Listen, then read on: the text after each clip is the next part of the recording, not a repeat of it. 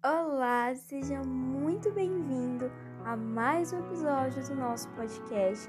Eu espero que você esteja muito bem. Nossa passagem de hoje é em Lucas, no capítulo 15, o versículo 25 até o 31, e diz assim: Ora, o filho mais velho estava no campo, e quando voltava, ao se aproximar da casa, ouviu música e danças. Chamou um dos empregados e perguntou o que era aquilo. E ele lhe informou que o seu irmão tinha voltado e, por ter recuperado-se com saúde, o pai mandou matar um bezerro gordo. O filho mais velho se indignou e não queria entrar. Saindo, porém, o pai procurava convencê-lo. Mas ele respondeu ao seu pai: Faz tantos anos que sirvo o Senhor e nunca transgredi um mandamento seu. Mas o Senhor nunca me deu um cabrito sequer para fazer uma festa com os meus amigos. Mas quando veio esse seu filho, que sumiu com todo o seu dinheiro, o Senhor mandou matar um bezerro gordo para ele. E o pai lhe respondeu: Meu filho, você está sempre comigo. Tudo o que eu tenho é teu. Amém? Nessa passagem que nós lemos, é a passagem do filho pródigo. O filho pródigo, ele era o filho mais novo de um homem muito rico. E esse homem deu a herança, deu a herança aos dois filhos. E o filho mais novo, ele saiu por aí no mundo, gastando tudo que tinha, apostando, uh, gastando o dinheiro da herança dele. E ele ficou pobre, tão pobre depois de ter gastado a herança, que ele comia a comida com os porcos.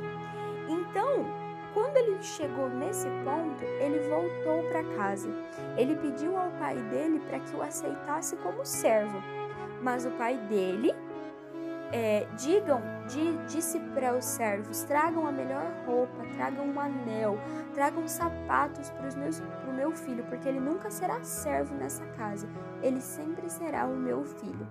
Então, o filho pródigo, ele retornou para casa. Mas o que eu quero chamar a sua atenção neste dia é o filho mais velho. Nessa passagem que nós lemos, o filho mais velho ele fica indignado com o pai por o pai ter feito uma festa pelo retorno do filho pródigo. Mas ele diz assim que ele nunca transgrediu nenhum mandamento do pai e o pai nunca deu nada para ele, mesmo ele estando ali o tempo todo. No entanto, o pai dele diz assim, ó: "Meu filho, você está sempre comigo. Tudo o que eu tenho é seu." Uma coisa interessante é colocada nessa passagem. O filho mais velho não sabia quem era o pai dele. O filho mais velho, ele estava tão ocupado, a mentalidade dele estava tão centrada no fato de que ele trabalhava, trabalhava, trabalhava para o pai, que ele era, na mentalidade dele, como um servo para o pai dele.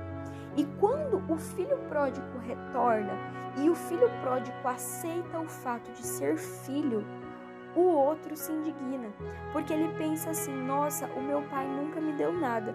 Mas na verdade, ele não sabia quem era o próprio pai. Ele não sabia que o pai era dono de tudo. Ele achava, ele tinha a mentalidade de que ele era apenas um servo.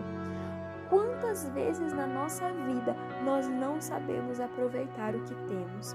Quantas vezes na nossa vida nós reclamamos e ficamos indignados quando vemos outra pessoa receber bênçãos, receber coisas maravilhosas na vida dela e você fica indignado pensando: nossa, aquela pessoa recebeu tal coisa, aquela pessoa recebeu uma bênção tão grande, mas você não olha para a sua vida, você não olha à sua volta e vê quantas bênçãos o Senhor já te deu e não vê quantas bênçãos você está rodeado. Você é filho de Deus. Você é filho. Jesus veio, morreu por nós e se tornou nosso irmão. Por isso, por ele, nós somos nós somos cordeiros em Cristo. Então, se nós somos cordeiros em Cristo, as bênçãos de Deus, elas estão em nós também. Por que, que você reclama quando vê outro, outra pessoa recebendo tantas coisas boas, mas não olha para as coisas que estão na sua vida, para as bênçãos que o Senhor te deu, para as bênçãos que Deus tem derramado na sua vida? A nossa mentalidade é sempre de querer receber, receber, receber e nunca olhar para o que nós já temos, nunca olhar para o que nos cerca, nos rodeia e ver que nós temos tanto e ver que nós temos muito, porque o Senhor é nosso Pai e nos deu. Que neste dia nós possamos ser gratos a Deus por tudo que nós temos e saber que tudo que nós temos foi Deus que nos deu. Amém? Que Deus abençoe o seu dia e até o nosso próximo episódio.